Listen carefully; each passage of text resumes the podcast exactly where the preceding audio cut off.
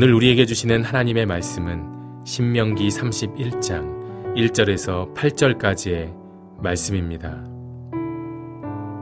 또 모세가 가서 온 이스라엘에게 이 말씀을 전하여 그들에게 이르되 이제 내 나이 120세라 내가 더 이상 출입하지 못하겠고 여호와께서도 내게 이르시기를 너는 이 요단을 건너지 못하리라 하셨느니라 여호와께서 이미 말씀하신 것과 같이 네 하나님 여호와께서 너보다 먼저 건너가사 이 민족들을 네 앞에서 멸하시고 내가 그 땅을 차지하게 할 것이며 요호수아는 내 앞에서 건너갈지라. 또한 여호와께서 이미 멸하신 아모리 왕 시혼과 옥과 및 그 땅에 행하신 것과 같이 그들에게도 행하실 것이라. 또한 여호와께서 그들을 너희 앞에 넘기시리니 너희는 내가 너희에게 명한 모든 명령대로 그들에게 행할 것이라. 너희는 강하고 담대하라. 두려워하지 말라. 그들 앞에서 떨지 말라.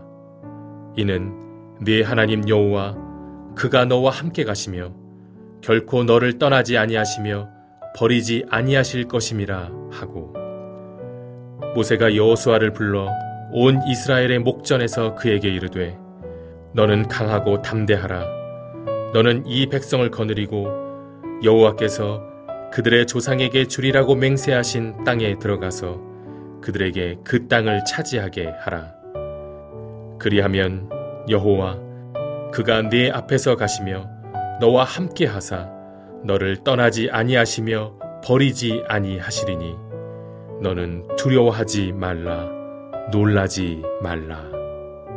아멘. 일제 강점기에 무교회주의적 크리스천이었던 김교신, 김자, 교자, 신자 선생님이 발행하는 성서조선이라는 잡지가 있었습니다. 이 잡지는 소수의 지식인들에게 이렇게 유포가 되었지만 당시에 뜻있는 사람들의 생각과 어를 깨우는 중요한 각성제 역할을 했습니다. 이 잡지에 고 함석권 선생님께서 성서적 입장에서 본 조선 역사라는 글을 연재했습니다. 그는 이 글을 통해 한국의 역사를 기독교적 전망으로 성찰하고자 했습니다. 이런 종교적 입장에서 쓴 책이 과연 우리의 역사를 올바로 조망할 수 있겠는가? 라는 문제 제기를 예견하면서 함 선생님은 사실은 성경의 자리에서만 우리는 올바른 역사를 성찰할 수 있다라고 말합니다. 그 이유는 이 세상에 수많은 책이 있지만 진정한 의미에서의 역사 철학을 다루고 있는 유일한 책, 그것이 바로 성서이기 때문이다라고 말씀하십니다. 인류를 구원하기 위한 구원사관이야말로 역사를 보는 바른 안경과도 같은 것입니다. 물론 조금 시간이 지나간 후 이런 자신의 역사 성찰이 기독교인이 아닌 사람들에게도 그의 글이 익힐 수 있도록 그는 전체 글을 제목을 조금 바꾸어서 단행권 한 권의 책 뜻으로 본 한국 역사라는 책을 출간하게 됩니다. 제가 공부하는 늘 설교 준비하는 책상 바로 위에 이 책을 가까이 두고 제가 여러 번 반복해서 읽었던 책 가운데 하나입니다. 그는 이 책에서 우리가 한 사람을 통해서도 인류를 알아낼 수 있는 것처럼 한 민족을 통해서도 온 세상의 역사를 조망할 수 있다고 주장합니다. 그것이 바로 우리가 한 나라의 역사를 주로 다루고 있는 더 정확하게 말하면 이스라엘의 역사를 다루고 있는 성경을 우리가 연구하는 중요한 이유이기도 합니다. 비록 하나의 민족의 역사이지만 이 역사를 통해서 인류를 다루시는 하나님의 큰 뜻, 그 섭리를 알아낼 수 있겠기 때문입니다. 우리는 동일한 이유에서 구원 사관이라는 독특한 성경의 관점에서 우리는 우리 한민족의 역사를 또한 연구할 수 있어야 한다라고 그분은 주장하십니다. 오늘 본문에서 지도자 모세를 통해 하나님은 이스라엘 백성들을 출애굽하게 하시고 광야 생활을 거쳐 이제 드디어 약속의 땅 입구에 서게 하신 이 시점에서 하나님은 모세 대신 새로운 지도자를 세우고자 하십니다. 그 지도자의 이름이 여호수아입니다. 누구를 하나님의 손에 의해서 쓰임 받는 도구로 사용하시느냐 하는 것은 전적으로 하나님의 주권이고 시대에 따라 달라질 수가 있겠지만 자, 이스라엘 민족을 통해 하나님의 뜻을 이루어내고자 하는 그분의 큰 뜻은 변함없이 역사를 통해 흘러가는 것입니다. 오늘 본문은 이제 모세가 자신의 이 땅에서의 역사적 사명이 끝나가는 것을 깨닫고 온 이스라엘 민족을 모아놓고 자 이제 여호수아라는 이 사람을 다음 세대의 새로운 리더로 수용하도록 요구하고 있는 그런 장면입니다. 일종의 세대 교체를 공적으로 선포하는 대목입니다. 우리는 이번 추석절을 지나면서 어쩌면 이 명절은 우리가 다음 세대들과 함께 할 수 있는 1년 중 몇 안 되는 기회, 어쩌면 유일한 시간일지도 모릅니다. 이와 같은 때 우리는 우리의 다음에 따라올 그 세대들을 어떻게 격려하고 어떻게 세울 것인가를 준비할 수 있어야 합니다. 이것이 바로 역사의식을 가진 우리가 해야 할 일입니다. 자, 다음에 다가올 역사를 내다보면서 우리는 우리를 따라올 우리의 다음 세대들에게 오늘 본문을 통해서 우리가 배워야 할 소명의 레슨은 도대체 무엇일까요? 그 첫째는 하나님은 하나님의 때에 친히 다음 지도자를 예비해 주신다라는 레슨입니다. 다시 하나님은 하나님의 때에 다음 지도자를 그분이 친히 예비하신다는 것입니다. 자, 여기 모세의 뒤를 이어 그의 자리를 계승할 지도자가 누구라고요? 여호수아였습니다. 본문의 3절 말씀을 함께 같이 읽겠습니다. 3절 같이요. 시작. 여호와께서 이미 말씀하신 것과 같이 네 하나님 여호와께서 너보다 먼저 건너가서 이 민족들을 내 앞에서 멸하시고 내가 그 땅을 차지하게 할 것이며 여호수아는 내 앞에서 건너갈지라. 자, 이어지는 7절 말씀을 또한 보겠습니다. 7절입니다. 다 같이 시작. 모세가 여호수아를 불러 온 이스라엘의 목전에서 그에게 이르시되 너는 강하고 담대하라. 너는 이 백성을 거느리고 여호와께서 그들의 조상에게 주리라고 맹세하신 땅에 들어가서 그들에게 그 땅을 차지하게 하라. 여러분, 우리가 모세라는 인물을 성경에서 연구해 보면 그는 먼저 인생의 한계, 자신의 한계를 인정할 줄 아는 지도자였습니다. 대부분의 독재자들이 후계자를 잘 용납하지 않는 이유, 그것은 자신의 한계를 인정하지 못하기 때문입니다. 그래서 리더십의 자리를 좀처럼 양보하려고 하지 않습니다. 본문의 2절을 보겠습니다. 본문 2절입니다. 같이 읽습니다. 시작. 그들에게 이르되 이제 내 나이 120세라 내가 더 이상 출입하지 못하겠고 여호와께서도 내게 이르시기를 너는 요단을 건너지 못하리라 하셨느니라. 모세는 자기 나이와 함께 찾아온 변화를 수용할 줄 알았습니다. 내가 자 출입이 자유롭지 못하다. 건강이 옛날 같지 않다는 것을 인정하는 것입니다. 그리고 하나님은 나에게 너는 이 요단강을 건너가지 못하리라고 말씀하셨는데 나는 그런 하나님의 뜻을 받아들인다는 말입니다. 이것이 바로 지도자예요. 그리고 그는 이제 여호수아를 세우고자 하는 것입니다. 이런 모습이야말로 성숙한 하나님의 사람의 모습이 아니겠습니까? 한 설교가는 모세의 일상을 연구하면서 세 단계, 세 스테이지로 모세의 일상을 나누었어요. 40년, 40년, 40년.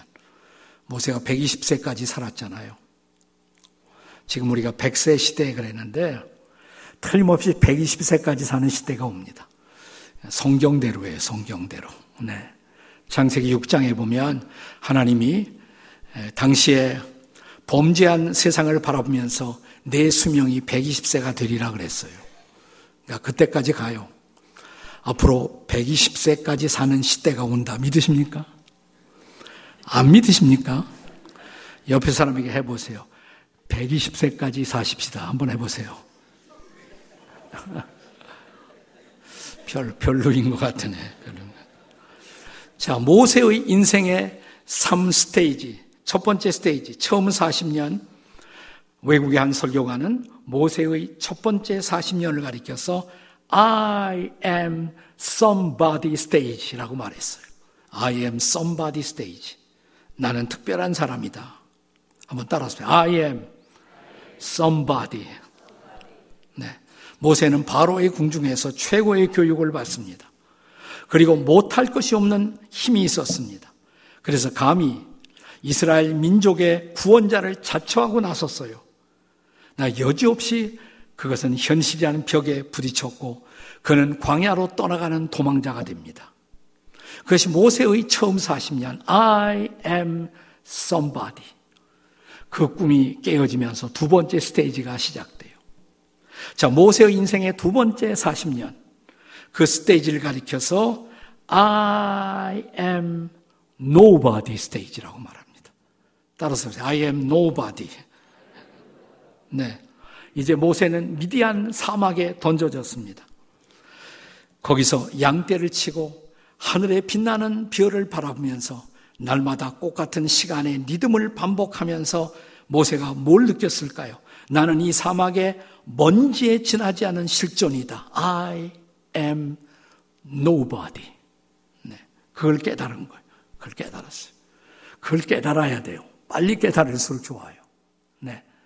괜히 내가 썸바디인 것처럼 그랬다가 얻어맞지 말고 일찌감치 I am nobody를 깨달아야 돼요.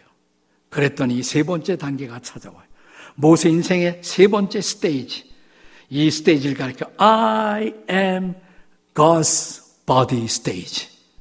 나는 하나님의 buddy다. 하나님의 친구다. 하나님이 쓰는 사람이다. 따라서 I am God's buddy. 자, 옆에 사람에게 You are God's buddy 한번 해보세요.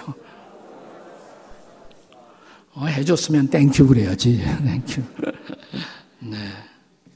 자, 나는 아무것도 할 수 없다고 자신의 인생을 의탁했을 때 하나님은 모세를 찾아오시고 모세를 쓰십니다. 그리고 이스라엘 백성들을 출애굽하는 지도자로 삼으신 거예요. 광야를 거쳐 그리고 40년이 흘러간 것입니다. 그리고 이제 자기의 40년 사명의 때가 다한 줄 알고 이제 물러갈 것을 준비하는 사람 이게 모세예요. 성숙한 사람이죠. 자, 이제 여호수아 1장 1절의 말씀을 함께 보시겠습니다. 같이 읽겠습니다. 시작. 여호와의 종 모세가 죽은 후에 여호와께서 모세의 수종자 눈의 아들 여호수아에게 말씀하여 이르시되 여기 재미나는 말이 있어요.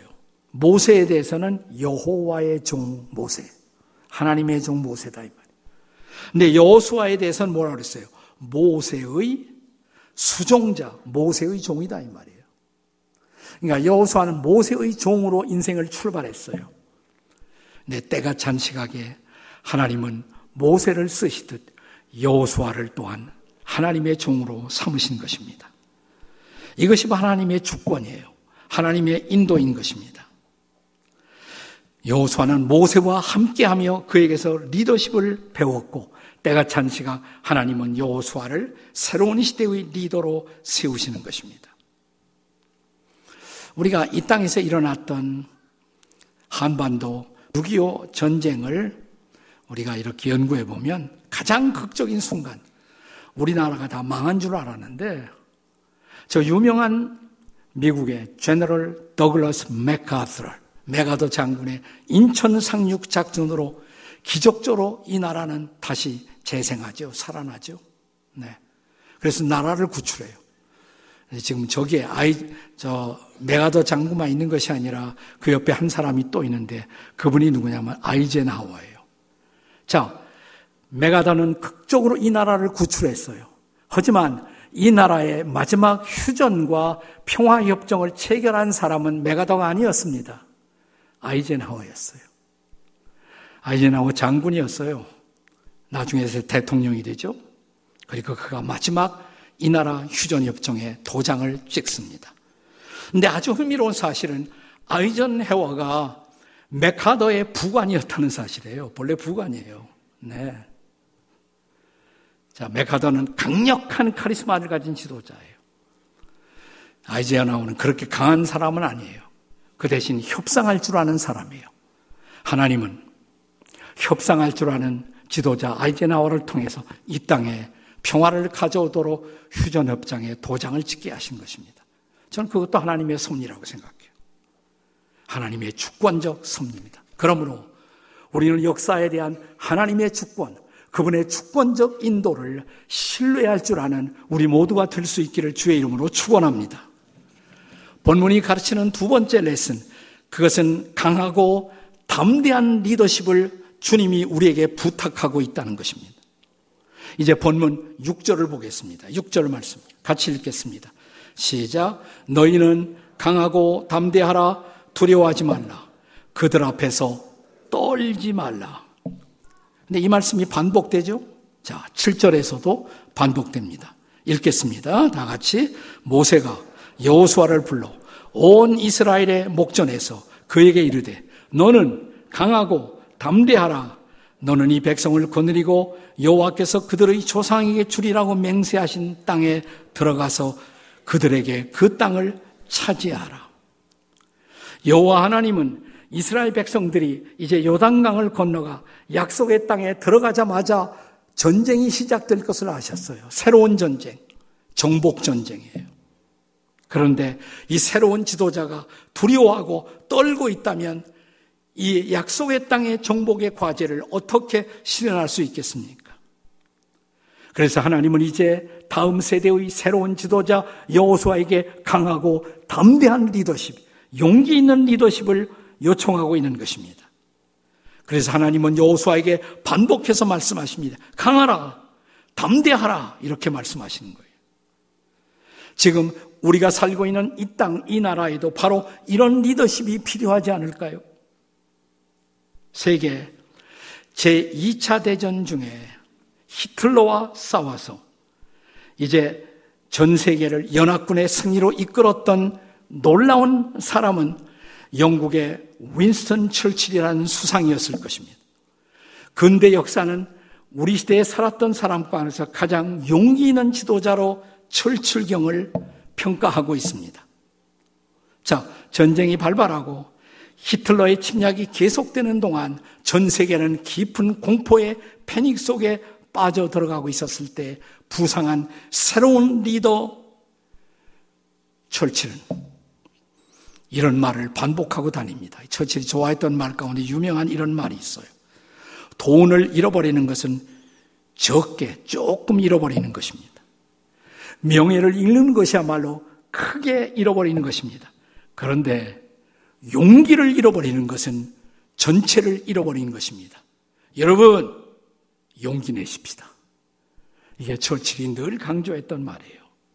그리고 그는 이제 세상으로 취임하며 대국민 스피치에서 그는 이렇게 말합니다. 영국은 약해지거나 실패하지 않을 것입니다. 우리는 끝까지 싸울 것입니다. 우리는 프랑스에 가서도 싸울 것입니다. 우리는 저 바다와 태양에서 싸울 것입니다. 우리는 자신감과 힘을 길러 저 하늘에서도 싸울 것입니다. 어떤 대가를 치르고서라도 이 영국을 지켜낼 것입니다. 우리는 저 해변에서도 싸울 것입니다. 우리는 상륙 지점에서도 싸울 것입니다. 우리는 저 들판과 거리에서도 싸울 것입니다. 우리는 저 산과 언덕에서도 싸울 것입니다. 우리는 절대로 절대로 절대로 항복하지 않을 것입니다. We shall never, never, never surrender. 우리는 결코 항복하지 않을 것입니다. 하지만 철치는 용기를 주문하면서도 미소를 잃어버리지 않았던 그리고 주변 사람들에게 늘 따뜻한 용기를 주었던 사람이라고 합니다. 한 번은 전쟁터를 방문한 자리에서 군인이 겁을 잔뜩 집어먹고 차 모이는 모습을 보고 어깨를 두드리면서 자네 너무 긴장했구만. 그래서 총이 맞겠나? 웃으며 총을 쏘았어. 얼마든지 명중할 수 있대네. 좀 웃게, 웃게. 라고 어깨를 두드려 주었다고 합니다. 그가 미국의 참전을 이끌어내기 위해서 미국에 갔을 때, 당시 미국 대통령은 루스벨트였습니다. 호텔에서 루스벨트와 만나기로 되었는데, 루스벨트가 그냥 방까지 올라와 버렸어요. 그리고 갑자기 문을 열었다고 합니다. 그때 철치는 막 목욕실에서 목욕을 하고 막 나왔어요. 아무것도 입지 않았는데 벌떡 그냥 문을 열고 루스벨트가 들어오는 것입니다. 얼마나 당황했을까요? 그때 처치는 빙그레 웃으면서 루스벨트에게 이런 유명한 조크를 던졌습니다. 보시다시피 영국은 미국에게 아무것도 숨기지 않습니다. 못 알아들어요, 이거? 네. 이게 철칠의 유머예요. 유명한 유머예요. 한 번은 경호원과 길을 가다가 폭탄 테러를 맞아 가까스로 피했다고 합니다. 당황해하는 경호원에게 다시 어깨를 두들기면서 걱정 말게 너무 우린 말이야 위에 계신 분이 우리를 돌보신단 말이야 라고 빙그레 웃으면서 그를 격려했다고 합니다. 사람들은 이런 처치를 가리켜 참으로 강한 사람, 진정 용기 있었던 사람이라고 평을 합니다. 이런 리더십으로 그는 영국을 하나 되게 만들었고 더 나아가 연합군을 동원해서 전쟁을 2차 대전을 승리로 이끈 히어로가 될 수가 있었던 것입니다. 이런 리더십이 이 땅에서도 아니 여러분과 저의 다음 세대, 우리의 아들, 딸, 우리의 손자들, 우리의 다음 세대 가운데 이런 리더십이 일어날 수 있도록 기도할 수 있기를 주님의 이름으로 축복합니다. 오늘 본문이 가르치는 세 번째 레슨이 있다면 하나님의 임재를 약속하고 있다는 레슨이에요. 자, 크리스찬 리더십과 세상의 리더십, 세속적 리더십의 차이가 있다면 뭐가 다를까요? 똑같을까요? 차이가 없을까요? 저는 그 현저한 차이는 우리가 누구를 믿고 리더십을 발휘하느냐가 그 차이라고 생각합니다. 세속적 리더십의 출발은 한결같이 언제나 나 자신을 믿는 데서 출발합니다. 그게 시작이에요. 자신감은 세속적 리더십의 핵심입니다. 그러나 크리스찬 리더십은 달라요. 우리는 내가 아니라 그분을 믿고 하나님을 믿고 우리는 출발하는 것입니다. 아니, 나와, 아니, 우리와 함께 하시는 하나님, 그분을 신뢰함으로 우리의 리더십은 출발하는 것입니다. 믿으십니까, 여러분? 본문의 6절 하반부를 보겠습니다. 6절 하반부, 떨지 말라. 거기서부터 다 같이 시작. 떨지 말라. 이는 네 하나님 여호와 그가 너와 함께 가시며 결코 너를 떠나지 아니하시며 버리지 아니하실 것이라. 그리고 이어지는 본문의 마지막 구절 8절을 보겠습니다. 8절 함께 읽습니다. 시작. 그리하면 여호와 그가 내 앞에서 가시며 너와 함께 하사 너를 떠나지 아니하시며 버리지 아니하시리니 너는 두려워 말라 놀라지 말라. 아멘. 여기서 모세는 여호수아에게 단순히 힘내, 용기 내 이렇게 말하고 있는 것이 아니에요. 세 가지 여기에 약속된 강조를 눈여겨 주목하십시오. 첫째, 하나님이 앞서 가시기 때문에 용기 내라는 거예요. 하나님이 앞서 가시기 때문에. 둘째, 그 하나님이 함께하고 계시기 때문에 힘내라는 거예요. 세 번째, 그분은 결코 너를 버리지도 떠나지도 아니하시기 때문에 힘을 내라는 것입니다. 사실 전능자 하나님이 앞서 가신다면 그리고 모든 장애물을 처리해 주신다면 무엇을 두려워하겠습니까?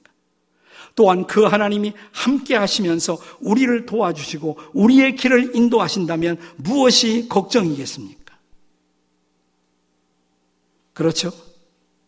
그리고 그 하나님이 저와 여러분을 결코 버리지도 결코 떠나지도 아니하신다면 무엇을 염려하시겠습니까?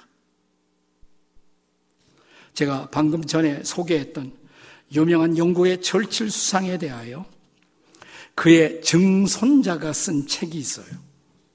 이 책에서 이 증손은 자기의 증조부인 초칠이 가졌던 용기는 강한 하나님에 대한 신앙이 그 밑바탕에 있었기 때문이라고 말합니다. 그가 믿은 강하신 하나님, 그 하나님이 자기의 할아버지를 강하게 하셨다고 말합니다. 그리고 그런 영향을 초치는 어렸을 때 그의 유모로부터 받았다. 유모, 유모가 있었어요. 유모로부터 받았다고 말합니다. 유모, 엘리자베스 에버레스트라는 유모가 있었어요. 처치는 어머니보다도 유모를 훨씬 더 좋아했고 사랑했습니다. 그녀는 크리스찬이었습니다. 늘 성경 말씀을 읽었고 좋은 성경 말씀을 또한 철칠에게 읽어주었고 또 좋은 말씀 있으면 써서 그 성 경 말씀을 전달해 주곤 했다고 합니다. 철출의 믿음은 이 여인을 통해 처음 그 마음 속에 심어진 것이라고 말합니다. 그녀는 철칠이 종교적 대화를 나눌 수 있었던 유일한 대상이었다라고 말합니다. 철칠은 자기 어머니하고는 오히려 거리감을 느꼈지만 유모와는 못할 얘기 없이 모든 것을 털어놓고 대화했다고 합니다.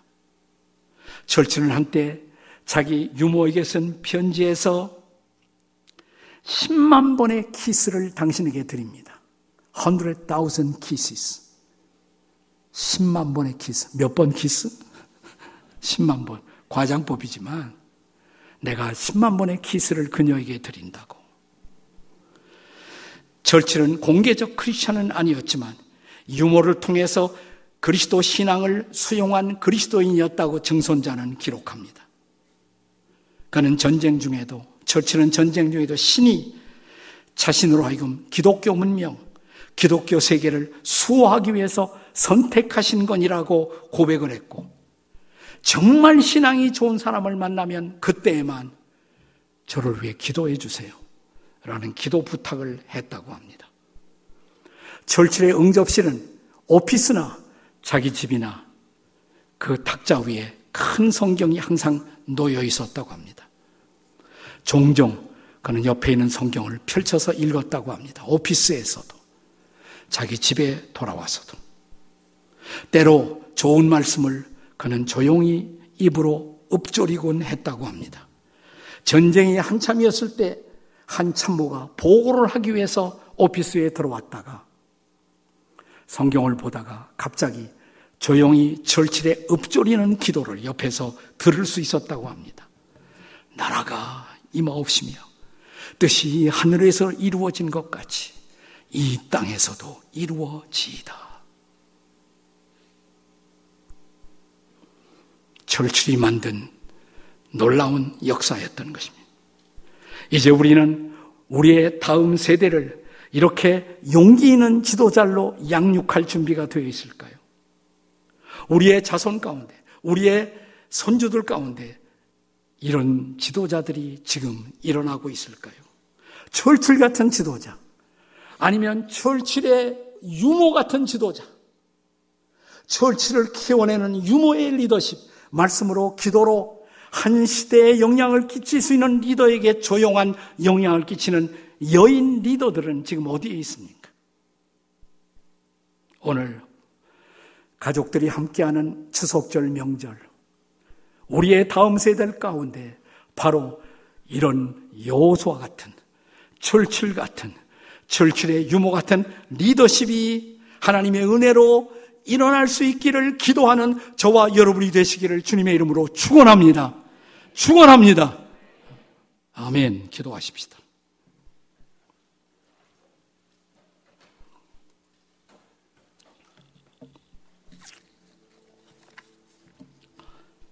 오늘 우리 시대는 여전히 불안한 세대. 여론이 열강들의 이익이 충돌하고 서로를 향해서